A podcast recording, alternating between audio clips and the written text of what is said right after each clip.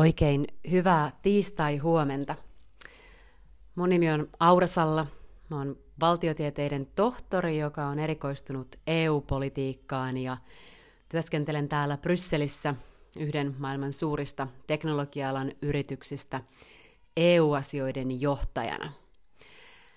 Tämä podcast käsittelee viikoittain näin tiistai-aamuisin aamukahvin kerran EU-viikon polttavia puheenaiheita rennolla otteella tarkoituksena käydä asiantuntevasti läpi asioita, mutta kansantajuisesti ja niin, että kerrotaan vähän myös rennompia kuulumisia täältä Brysselin päästä. Tämä on ollut tämmöinen vähän ensimmäinen äh, viikko, milloin ihmiset alkavat palailemaan lomilta lomilta tänne Brysseliin ja monet meistä, kuten itsekin, niin edelleen tehdään töitä kotitoimistoilta.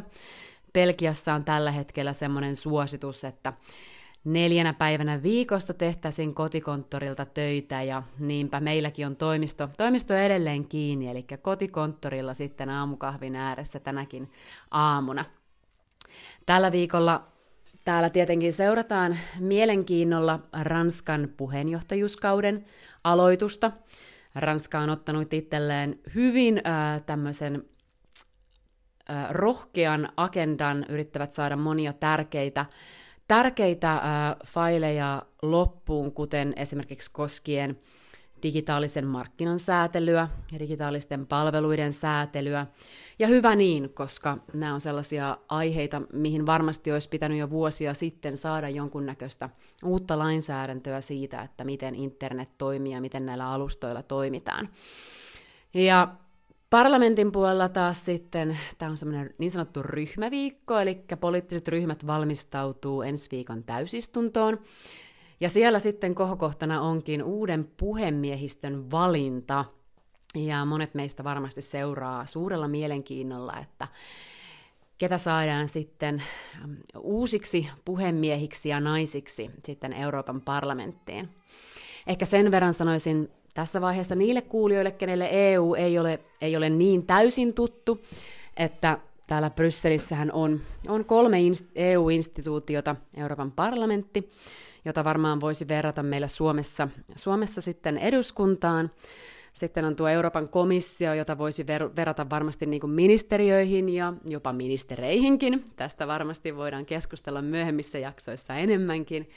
Ja sitten on tämä Euroopan neuvosto, missä sitten meidänkin ministerit, eli eri aloilta käyvät, käyvät sitten Suomen kantoja tuomassa, tuomassa esiin ja missä sitten myös neuvoston työryhmät toimivat, missä meidänkin suomalaiset virkamiehet siellä sitten edustavat Suomen kantoja eri aloilta.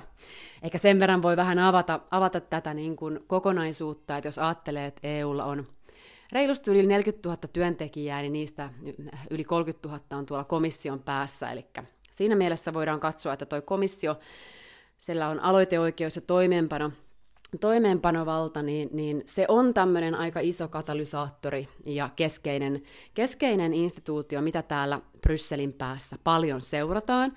Eli ehkä tässäkin podcastissa niin paljon myös keskityn siihen, että millä tavalla poliittinen agenda tässä tänäkin vuonna sitten, sitten kehittyy ja paljon varmaan myös komission, komission toimintaan.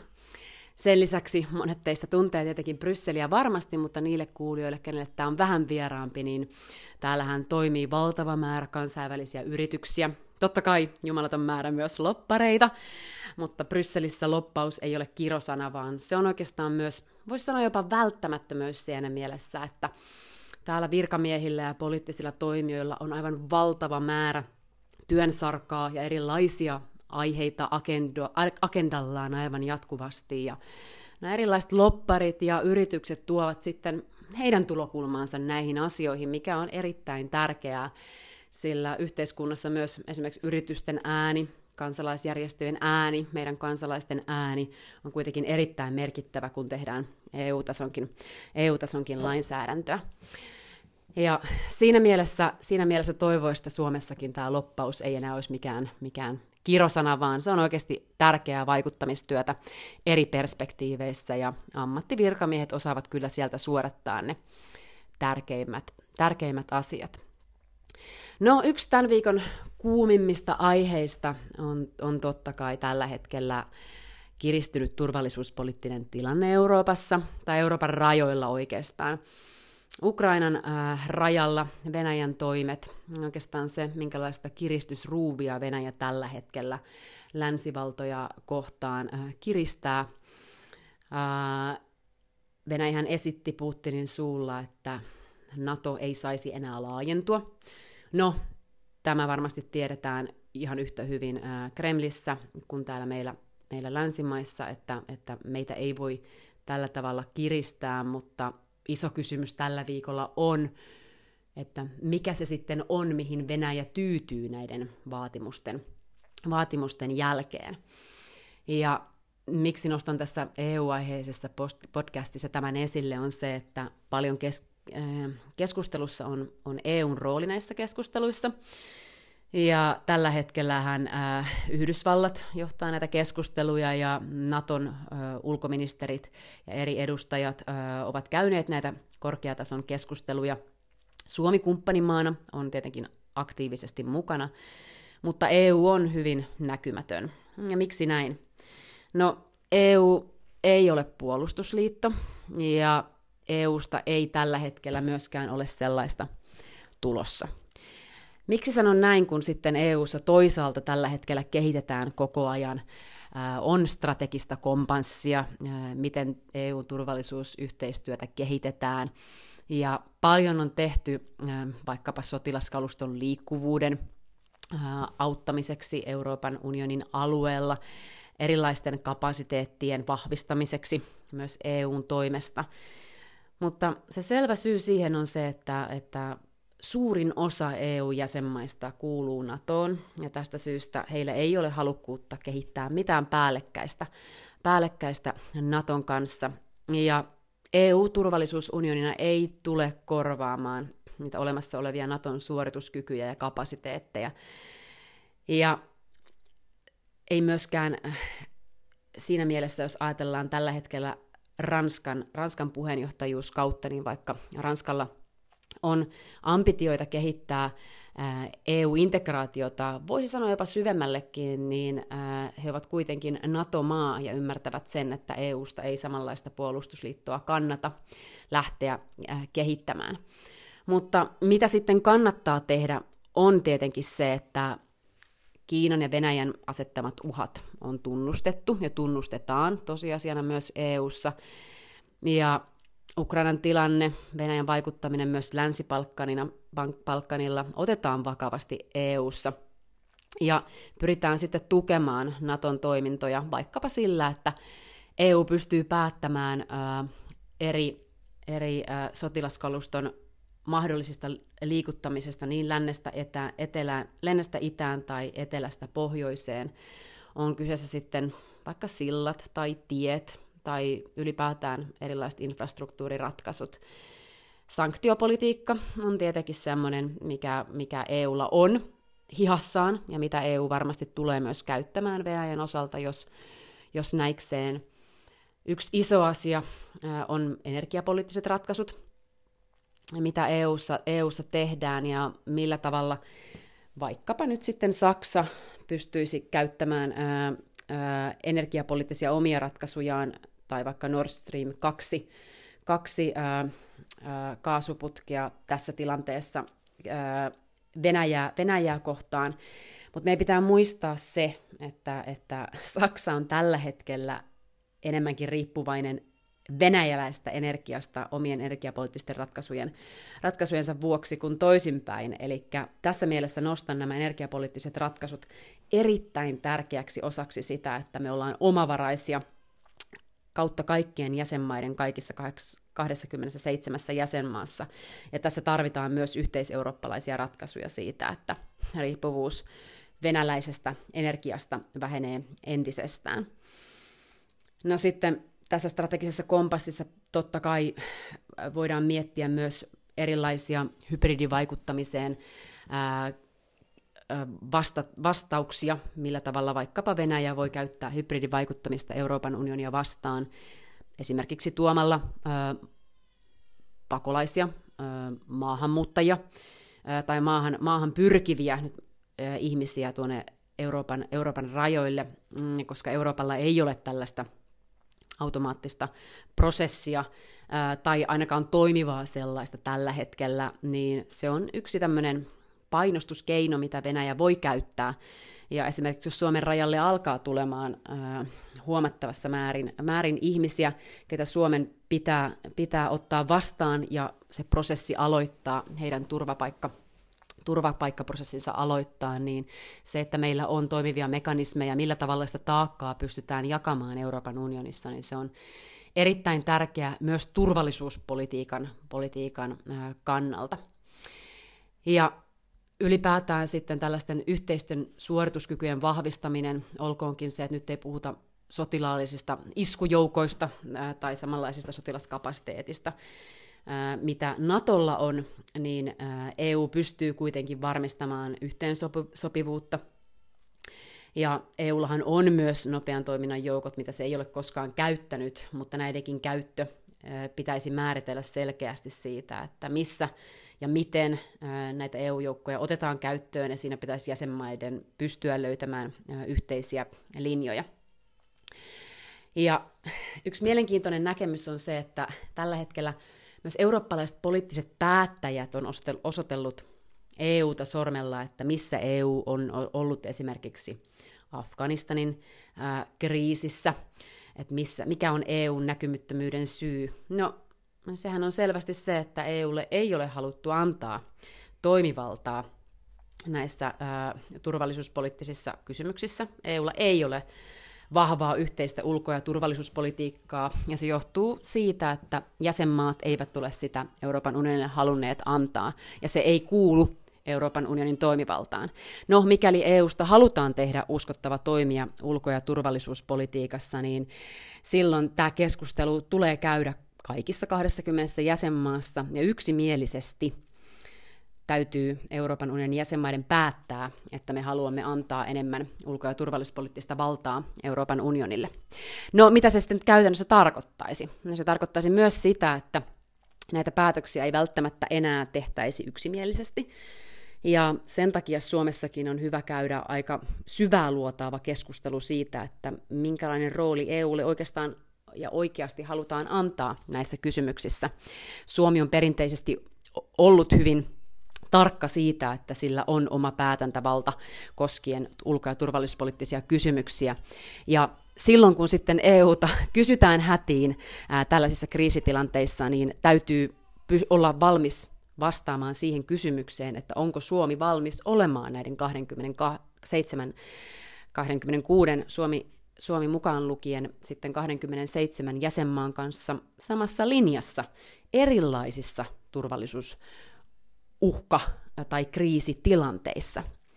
Koska yksi tärkeä huomio on tietenkin muistaa se, että, että Irlanti, Luxemburg, Suomi, Kypros, Kreikka, Portugali, me katsotaan hyvin erilaisesta perspektiivistä tätä Euroopan turvallisuuspoliittista tilannetta.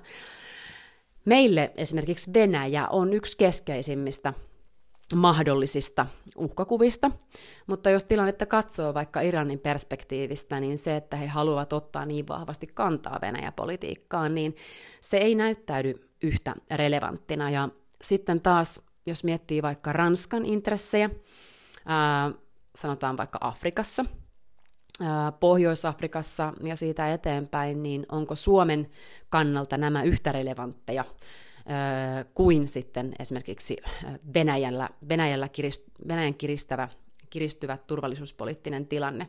No toki siinä mielessä, että jos ja kun Afrikastakin meille ihmisiä on tulossa, niin tämä taakanekomekanismi toimii sitten yhtä lailla tältä Suomen rajalta kuin sitten tuolta Välimeren, Välimeren rajoilta.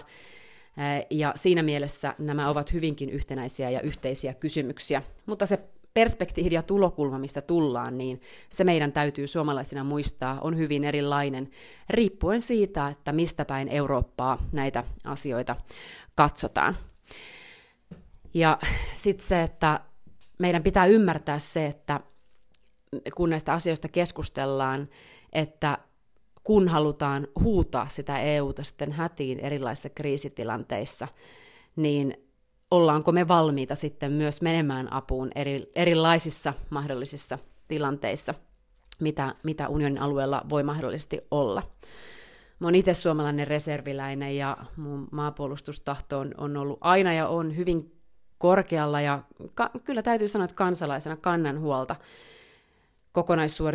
kokonaissuorituskyvystä, mitä meidän maalla on ja miten me pystytään turvaamaan meidän alueen koskemattomuus kaikissa tilanteissa. Ja kyllä me näkisin, että me tarvitaan sekä EUta että NATOa. Mä oon ollut itse NATO-jäsenyyden kannattaja, voi jo sanoa vuosikymmeniä näillä kilometreillä, ja olisin toivonut, että Suomi olisi päätöksen tehnyt jo aikapäivää sitten äh, ihan siitä syystä, että, että me tarvitaan turvatakuita ja niitä ei ole niin kauan kuin me ei olla Naton jäsen. Ja mun mielestä tämä päätös olisi ollut hyvä tehdä hyvän sään aikaan. Se on hyvä, että NATO on edelleen vakuuttanut meille sitä, että heillä on avoimeen ovien politiikka. Suomella on edelleen mahdollisuus hakea NATO-jäsenyyttä, mutta tämä prosessi tulee kestämään kauan. Ja se ei ole vaan niin, että Suomi heilauttaa käden ylös ja sanoo, että me tullaan. NATO-maiden täytyy hyväksyä Suomi jäseneksi, ja jos mietitään tätä muiden NATO-maiden mm, perspektiivistä, niin 1300 plus kilometriä rajaa Venäjän kanssa ei välttämättä ole se houkuttelevin vaihtoehto ottaa jäseneksi, jäseneksi NATOon, mutta toki näkisin, näkisin vielä tällä hetkellä, että, että Suomella on niin keskeinen rooli koko Euroopan turvalli, turvaamisessa ja meidän kokonaissuorituskyky on niin hyvä ja me ollaan oltu hyvinkin luottamusta herättävä kumppanimaa, että varmasti tämä on mahdollista. mahdollista ja näkisin, että, että myös hyvin kannatettavaa suomalaisen kansalaisen näkökulmasta, koska NATO tulee olemaan jatkossakin se ensisijainen konventionaalinen pelote, eli semmoinen eli sotilaallinen voima tässä maan, maan osassa. Mutta EUn rooli on tukea tätä hybridivaikuttamisen, kyberturvallisuuden, suorituskykyjen vahvistamisen ja sitten niin strategisen kokonaiskuvan, kokonaiskuvan osalta. Ja tässä kokonaisuudessa ja tämän kokonaisuuden kehittämisessä niin mun mielestä Suomella pitää olla erittäin keskeinen rooli tosi osaavan EU-politiikan kautta ja sen, sen ymmärtämisen kautta, että, että mitkä ne erilaiset uhkakuvat tälle maanosalle voi olla. Ja tässä keskustelussa, niin millä tulokulmalla se Irlanti tai Luxemburg tai sitten Ranska tai Saksa, äh, Saksa tähän, tähän keskusteluun, keskusteluun äh, tulevat. No, tällä viikolla EU, EU-agendalla täällä Brysselissä äh, on, on paljon muitakin, muitakin asioita toki, mutta Euroopan komissiossa nämä komissaarit kokoontuvat normaalisti joka viikko keskiviikkoisin kokoukseen ja sitten noin parlamentin Strasbourgin istuntoviikoilla tiistaisin kokouksiin ja tällä viikolla ei sitten vielä, vielä tätä komissaarien kokousta ole. Tämä on tämmöinen niin sanottu luokkaretkiviikko heille. Ää, heillä on strategiaseminaari ja siellä pureudutaan tällä viikolla muun muassa Afrikka-teemaan ja sitten EUn digitaaliseen, digitaaliseen agendaan ihan mielenkiintoista kuulla, että mitä sieltä, mitä sieltä tuleman pitää sitten ja miten ensi viikolla sitten ensimmäinen komission agenda lähtee muotoutumaan ja tämän vuoden, tämän vuoden sitten tärkeät teemat, missä varmaan käydään paljon keskustelua turvallisuuden ohella tästä digitaalisesta agendasta, talouspolitiikasta, talouspolitiikan ohjausjaksosta ja miten sitä tullaan kehittämään, tullaanko taloussääntöjä kehittämään. Ja toki ilmastoaiheet ovat varmasti sellaisia, mitkä tulevat nousemaan, nousemaan paljon esiin. Tässä muutamia semmoisia teemoja, mitä mm, haluaisin itse käsitellä myös tässä podcastissa tänä keväänä. Ja hirveän mielelläni kuulisin teiltä, että mitkä on niitä aiheita – mistä, mistä te olette kuulijoina kiinnostuneita ja mitä haluaisitte, että nostettaisiin, nostettaisiin täällä esiin. Musta olisi myös hirveän kiva saada teiltä suoraan palautetta tämän podcastin kautta ja eri sosiaalisen median kanavien kautta siitä, että miltä EU näyttäytyy Suomen perspektiivistä tänä päivänä ja onko jotain semmoisia teemoja, mitä ei, ei mediassa varsinaisina nostoina näy. Hirveän mielelläni nostasin niitä esille ja Mä itse toimin kuusi vuotta tuolla Euroopan komissiossa ennen siirtymistä yksityiselle sektorille. Olin siellä poliittisena neuvonantajana kabinetissa ja sen jälkeen sitten tein puheenjohtajalle töitä hänen strategiatiimissään tämmöisessä sisäisessä think tankissa ja olen tehnyt töitä hyvin erilaistenkin EU-teemojen kanssa, joskin ehkä digitaali, digitaalinen agenda, talous ja, ja sitten nämä ulko- ja turvallisuuspolitiikkaan tai etenkin turvallisuuspolitiikkaan koskevat kysymykset on itselleni ollut semmoisia suurimpia kiinnostuksen kohteita ja minkä kanssa eniten tulee, tulee tehtyä töitä. Ja toki ihan mielelläni avaan tätä ihan arkipäivää. Arkipäivää myös yrityksen näkökulmasta täällä Brysselistä, millä tavalla toimitaan eri toimijoiden kanssa. Ja sitten jos siellä on kuulijoita, kenelle EU ei ole niin tuttuja, vaikka nämä, että millä tavalla oikeasti tällä sitten sitä Suomenkin agendaa, agendaa EU-asioiden teemalta päätetään, niin hirveän mielelläni teen sellaisiakin jaksoja, tai siitä, että minkälaista EU-vaikuttaminen vaikuttaminen ylipäätään on. Minä sanon, että EU ei ole täällä Brysselissä, se on kaikissa 27 jäsenmaassa, ja se ei ole sielläkään pääkaupungeissa, vain ennen kaikkea alueilla. Ja jokaisella meillä on yhtälainen vaikutusmahdollisuus EU-politiikkaan kuin kuntapolitiikkaan, aluepolitiikkaan ja valtakunnan politiikkaan, ja sitä meidän kannattaa hyödyntää. Ja oma tarkoitus on tuoda tällä myös vähän lähemmäs tätä EU-agendaa ja selventää myös ehkä tiettyjä asioita, mitkä, mitkä aina välillä tuntuu vähän hankalilta ja kimuranteelta, niin täältä Brysselin päästä. Mutta itse siirryn täällä pikkuhiljaa, pikkuhiljaa aamun ensimmäisten palavereiden pariin. Mulla on täällä semmoinen neljäkuukautinen perheenjäsen kotona isänsä kanssa tuolla toisessa huoneessa. Tämä, tämä korona-aika on aika erilaista ja täällä sitten adaptoidutaan näihin arjen eri tilanteisiin. Ja taidan käydä siellä, siellä vielä sanomassa aamun moikkaukset ja otan toisen kupin kahvia ja siirryn aamun epistolan pariin täältä. Mutta tämä oli vuoden ensimmäinen ää, Hyvää huomenta Bryssel podcast-jakso. Mun nimi on Aura Salla. Mä oon valtiotieteiden tohtori, joka on erikoistunut EU-politiikkaan ja tänä keväänä tarkoituksena avata vähän enemmän tätä EU-agendaa. Kiitos, että kuuntelit ensimmäisen jakson.